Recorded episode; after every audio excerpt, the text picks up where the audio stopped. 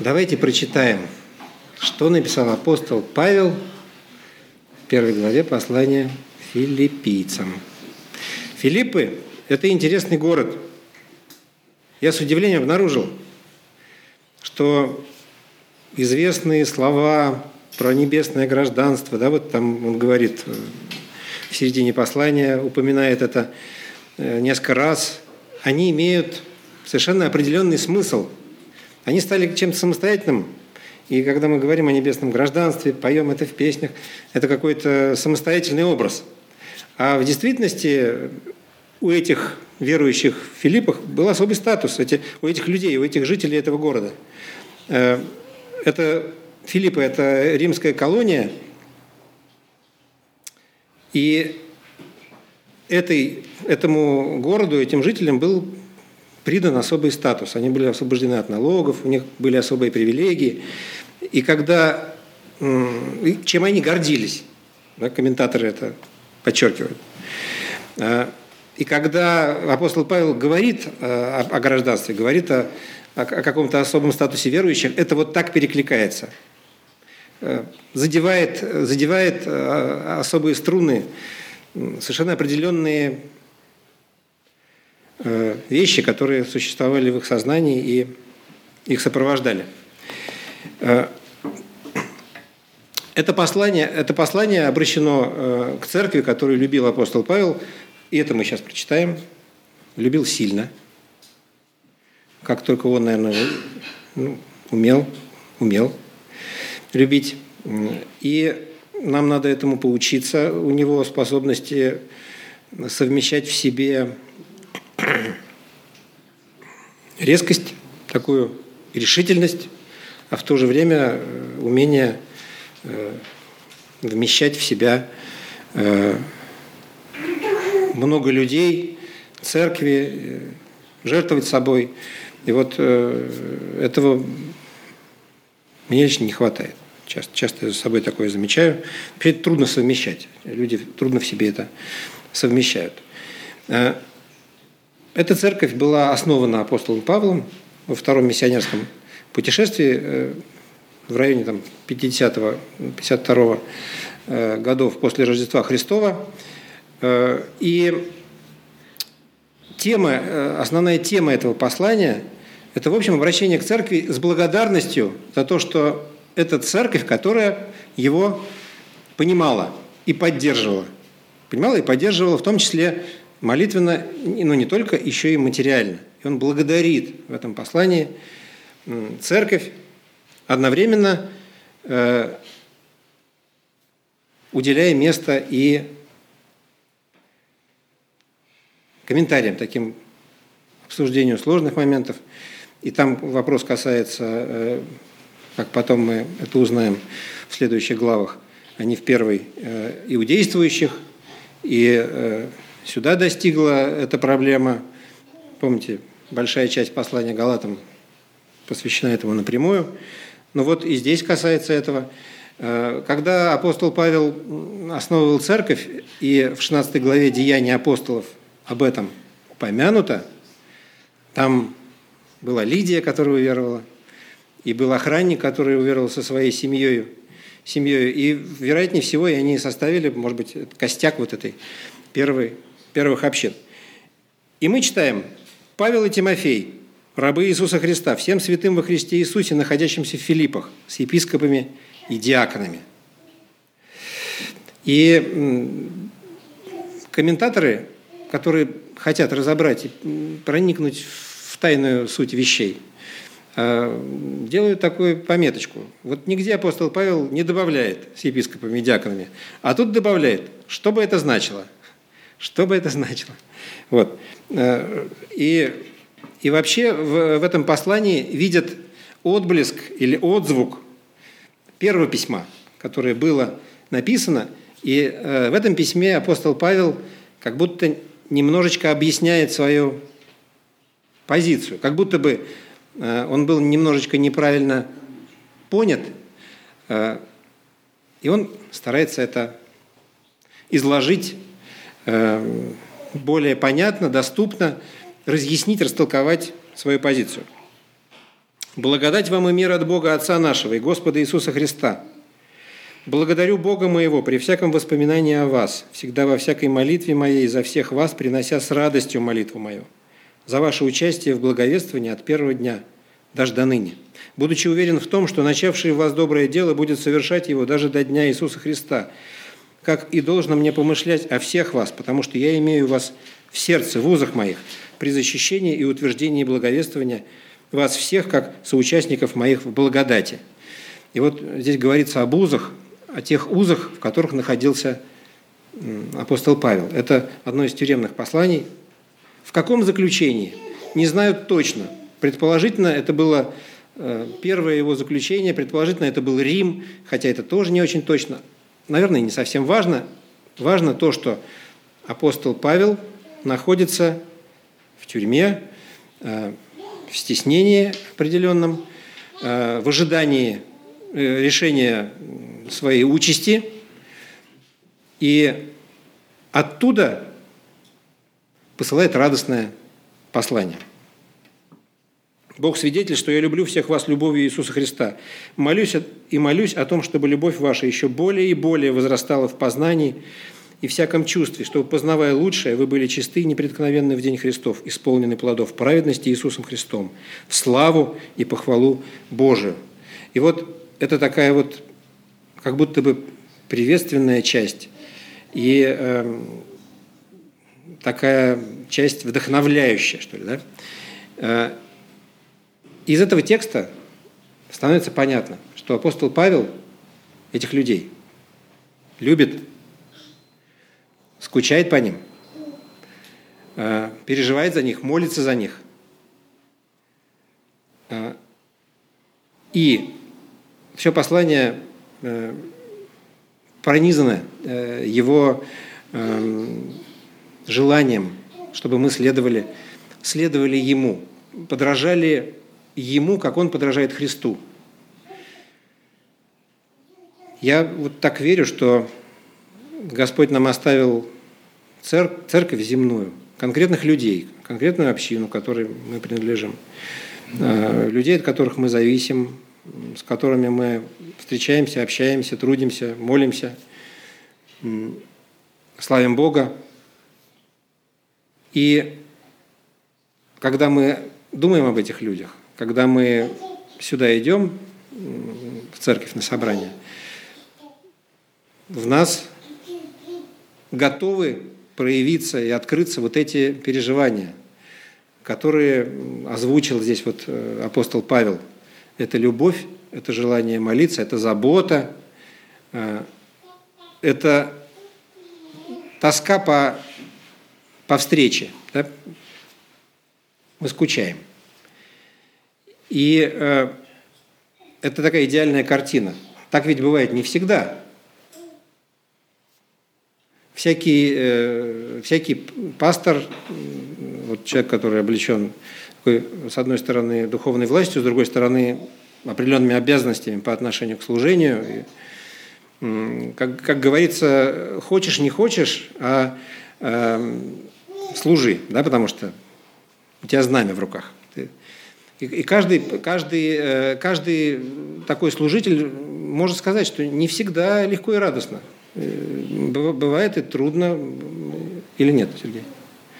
Бывает совершенно по-всякому, э, бывают разные состояния, бывают э, разные переживания, бывают всякие препятствия, которые... Но у нас есть некий образец, который нам дал апостол Павел. Вот в этих стихах он говорит, вот то, что подарил нам Господь оно живет теперь в нас, оно теперь в наших новых сердцах, в измененных сердцах, живых, не каменных, оно теперь там поселилось. И это любовь, и это забота, и это желание встретиться, желание общаться, желание быть в единстве. И если вдруг когда-то наша жизнь вдруг начинает расходиться, расходиться с этим, вот для нас это и есть свидетельство того, что что-то неправильное происходит. Так, Это не должно, это, это не наше. Вообще я так э, верю, что вся жизнь наша христианская – это возвращение или попытка э, соответствия тому, что Господь в нас открыл. Вот Он в нас открыл э, нового человека со всем многообразием духовного, духовных даров, новых способностей, переживаний, талантов, любви, готовности к плодам Духа. И наша задача здесь земная – докапываться до, до этих даров, докапываться до этих способностей, ни в коем случае не, э, не переставать соответствовать тому, что нам предназначено. Быть, достой, быть достойными этого небесного гражданства, как скажет еще потом апостол Павел. Бог свидетель, что я люблю вас всех любовью Иисуса Христа. Вот здесь говорится о том, что Он ждет и хочет, чтобы любовь филиппийцев возрастала,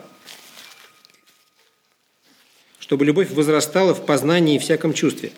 И вот э, здесь остановившись, я хотел бы э, сказать, что мы много знаем. Мы хотя нам есть что узнавать, и об этом сейчас как раз и Михаил Тимофеевич говорил, что мы должны все время учиться. А, и, и, и вовне, и вникать и в себя, внутри себя, и вникать в Писание, и, и, и вникать в историю церкви. И мы много, но тем не менее мы много знаем. Мы уже образованные христиане и знаем, что правильно, а что нет. В основных э, вещах каких-то мы готовы эм, сказать, что правильно, а что нет. И апостол Павел говорит здесь, возрастайте в познании. Но не только. Возрастайте в познании и во всяком чувстве. Для меня здесь говорится о том, что не только наш разум должен э, понимать правильные вещи, но еще и наше сердце должно их радостно, на них отвечать радостно, должно, должно их приветствовать наше сердце. Это должно, не должно быть сухое знание или э, что-то сделанное правильно, но, э, но через силу. Господь так, конечно, сделал так. Он не, делает ничего напрасного, ненужного и бессмысленного. Конечно, Он сделал так, что правильные вещи нам свойственны. Правильные вещи должны приносить нам радость, иначе и быть не может.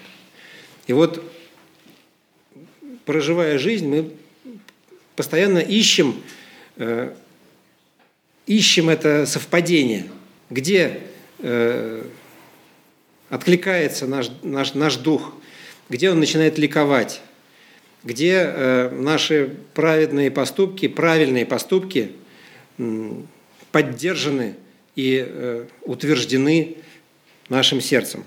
Желаю, братья, чтобы вы знали, что, что обстоятельства мои послужили к большему успеху благовествования, так что узы мои о Христе сделались известны всей притории и всем прочим. И большая часть из братьев в Господе, ободрившись узами моими, начали с большой смелостью безбоязненно проповедовать Слово Божие. Некоторые, правда, по зависти и любопрению, а другие, а другие с добрым расположением проповедуют Христа. Одни по любопрению проповедуют Христа нечисто, думая увеличить тяжесть уз моих, а другие из любви, зная, что я поставлен защищать благовествование. Но что до того? Как бы ни проповедали Христа, притворно или искренно, я и тому радуюсь, и буду радоваться, ибо знаю, что это послужит мне во спасение по вашей молитве и содействием Духа Иисуса Христа. При уверенности и надежде моей я ни в чем посрамлен не буду, но при всяком дерзновении и ныне, как всегда, возвеличится Христос в теле моем. Потом про жизнь и смерть поговорим. Вот из того многого, что окружает эти стихи, я бы хотел э, подчеркнуть, э, что благая весть, она начинает жить своей жизнью. Вот из того, что здесь говорит апостол Павел, для меня ясно, что благая весть – это нечто э, удивительное и самодостаточное, что, оторвавшись от уст человеческих, начинает жить своей жизнью, изменять жизни других людей. Он говорит, мне не важно, э, какие уста это произнесли. Это благая весть, начав жить, э, начинает сама изменять жизни людей. И пусть по разным причинам люди говорят о Христе, о Его смерти и воскресении. Их мотивы меня сейчас не интересуют, говорит он. Я радуюсь, что благая весть оживает и начинает менять жизни людей. Я ни в, чем, ни в чем посрамлен не буду, но при всяком дерзновении и ныне, как и всегда, возвеличится Христос в теле моем жизнью или то, или смертью. Ибо для меня жизнь Христос и смерть приобретение. Если же жизнь во плоти доставляет плод моему делу, то не знаю, что избрать. Влечет меня и то, и другое. Имею желание разрешиться и быть со Христом, потому что это несравненно лучше – а оставаться во плоти нужнее для вас. И я верно знаю, что останусь и прибуду со всеми вами для вашего успеха и радости в вере, дабы похвала ваша во Христе Иисусе умножилась через меня при моем вторичном к вам пришествии. И вот э, здесь такое интересное место э, умозаключение, которое перекликается, э, как ни странно, со стихами, которые будут дальше, в следующих главах. Помните, говорит, апостол Павел, умею я жить в бедности, да, могу жить в бедности, могу жить и в изобилии, все могу в укрепляющем меня Иисусе Христе, все могу. И здесь, в этих стихах, он говорит, не знаю, для меня вообще непонятно, что, что лучше, э, умереть или жить. Э, никакого страха э, нет здесь. Э, обычно мы боимся, обычно смерть так или иначе нас пугает, страшит. Для него это не вопрос никакой. Он говорит, что да, это все не важно, говорит он. Да? И вот я в своей жизни сталкиваюсь часто с такими вопросами, которые мне кажутся принципиальными. И начинаю спорить по этим вопросам. Иногда э, спорить э, до хрипоты. Да, до драки, кажется, не доходило. Вот. Э, но, понимаете, апостол Павел на моем бы месте, я думаю, не спорил по пустякам. Например, купить клубнику или не купить. Вот. Я зацепился за эту клубнику. Вот. И, и всех э, расстроил. И мне казалось, что это важно. Сейчас уже смешно. Ну, понимаете, когда наступает момент, э, э, вот в моменте времени, когда вдруг возникает э, столкновение каких-то интересов, э, амбиций и так далее, вот, э, тогда сложно очень бывает принять правильные какие-то решения, мудрые решения – Апостол Павел бы посмеялся и сказал, какая разница? Есть клубника, мне хорошо. Ну, и витамины и все такое. Нет клубники, нет аллергии. Ну, нет клубники, мне хорошо. Это все не важно. Это все не важно, потому что это никакого не имеет отношения к самому главному. А вот а в, а в своей жизни земной мы вот э, постоянно куда-то начинаем скатываться – и принимать за главное, вдруг в этот момент мы начинаем считать главным что-то что-то несущественное, второстепенное. Это происходит как будто автоматически. И Писание это нам говорит. Вы тренируйтесь. Я же вас... Тренируйтесь, тренируйте себя, чтобы каждую минуту э, понимать, где правильно, а где неправильно. Что главное. Пусть главное остается главным, да, это известная э, формулировка. Главное всегда должно оставаться главным. Главное – это вечное. Главное – это то, что влияет на спасение. Главное – это то, что приносит жизнь. Все остальное второстепенно. И можно со смехом относиться к, к, к тому, есть это у тебя или нет у тебя, и, и во всем этом находить удовольствие. Ну, ты будешь выше этого. Что-то не получается быть выше этого. Хочется, хочется порешать вопрос. Да? Вот. И э, я бы хотел э, учиться э, у апостола Павла э, такой кристальной ясности э, духовного зрения. Сказал кристальной ясности. Вот. Кристальной ясности духовного зрения. Взглянуть на, на человека или на ситуацию и сразу же э, разложить все по духовным полочкам и, и, и, и, и не придираться к мелочам, и не расстраиваться из-за мелочей, и не портить жизнь окружающим э, из-за мелочей, потому что это нам кто-то другой предлагает, навязывает, особенно там накануне хлебопреломления. Вы знаете, да, всегда там бывают всякие неприятные, но не только. Там затейник, он и не только накануне хлебопреломления. Э, и от всего этого у нас есть защита. Господь нам дал защиту. Вот мы пятый псалом читали, и там сказано, что есть защита. Есть защита в том, чтобы не бояться. Вот, ну, это же часть веры. Мы, мы боимся, потому что мы мало верим. Помните, да? Начинаем тонуть, потому что мало верим. Боимся, оступаемся, потому что мы недостаточно верим. Как ни странно, эти вот маленькие дети, которые тут стояли, они-то они и способны на самую простую, наивную и, и, и в связи с этим очень эффективную и э, э, удивительно такую могучую веру. Не бояться. Вот пастушок Давид там пошел там, доспехи снял, вот, водички попил из ручья, вот, и пошел против танка и победил.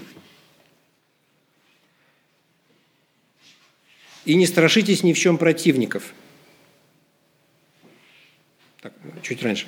«Только живите достойно благовествования Христова, чтобы мне, приду ли я и увижу вас или не приду, слышать о вас, что вы стоите в одном духе, подвязаясь единодушно за веру евангельскую. Не страшитесь ни в чем противников.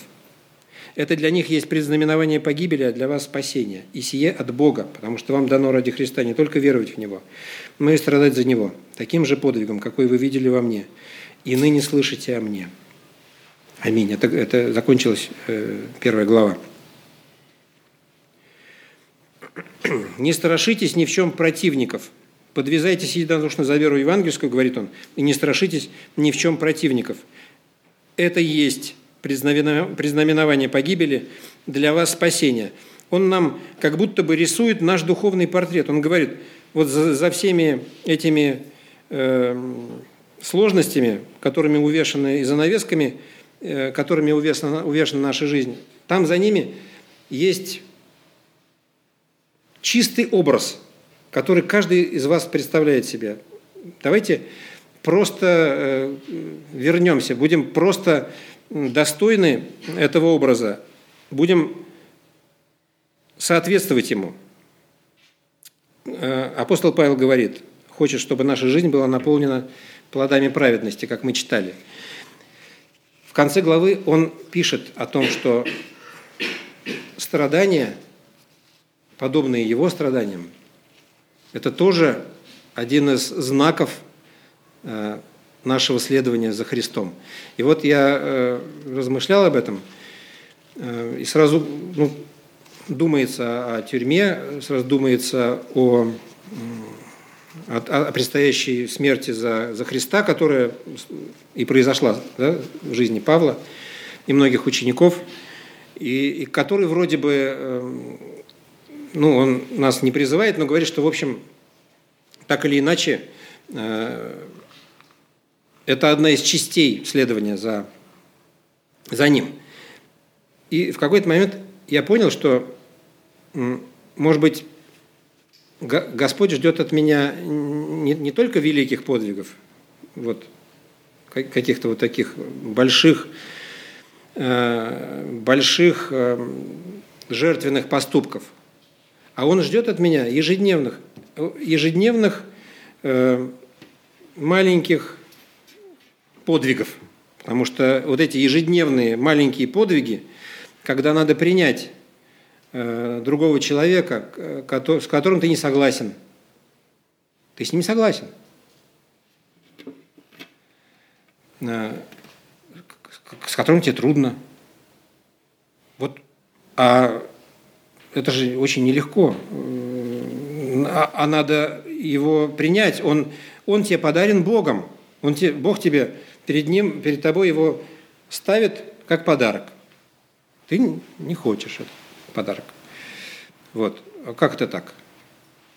Это то э, несоответствие, это то несоответствие праведности, которое, э, от, от которого предупреждает нас э, апостол Павел.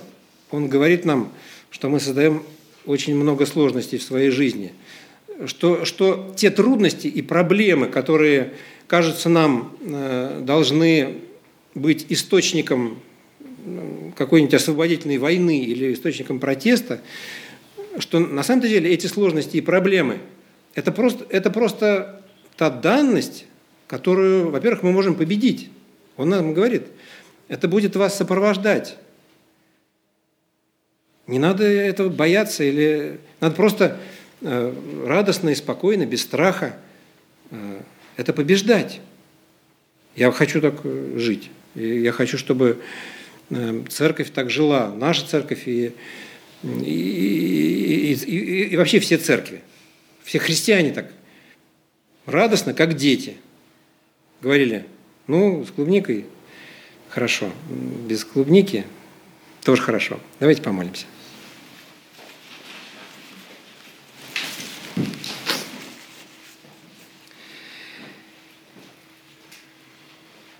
Господь милосердный, мы приходим к Тебе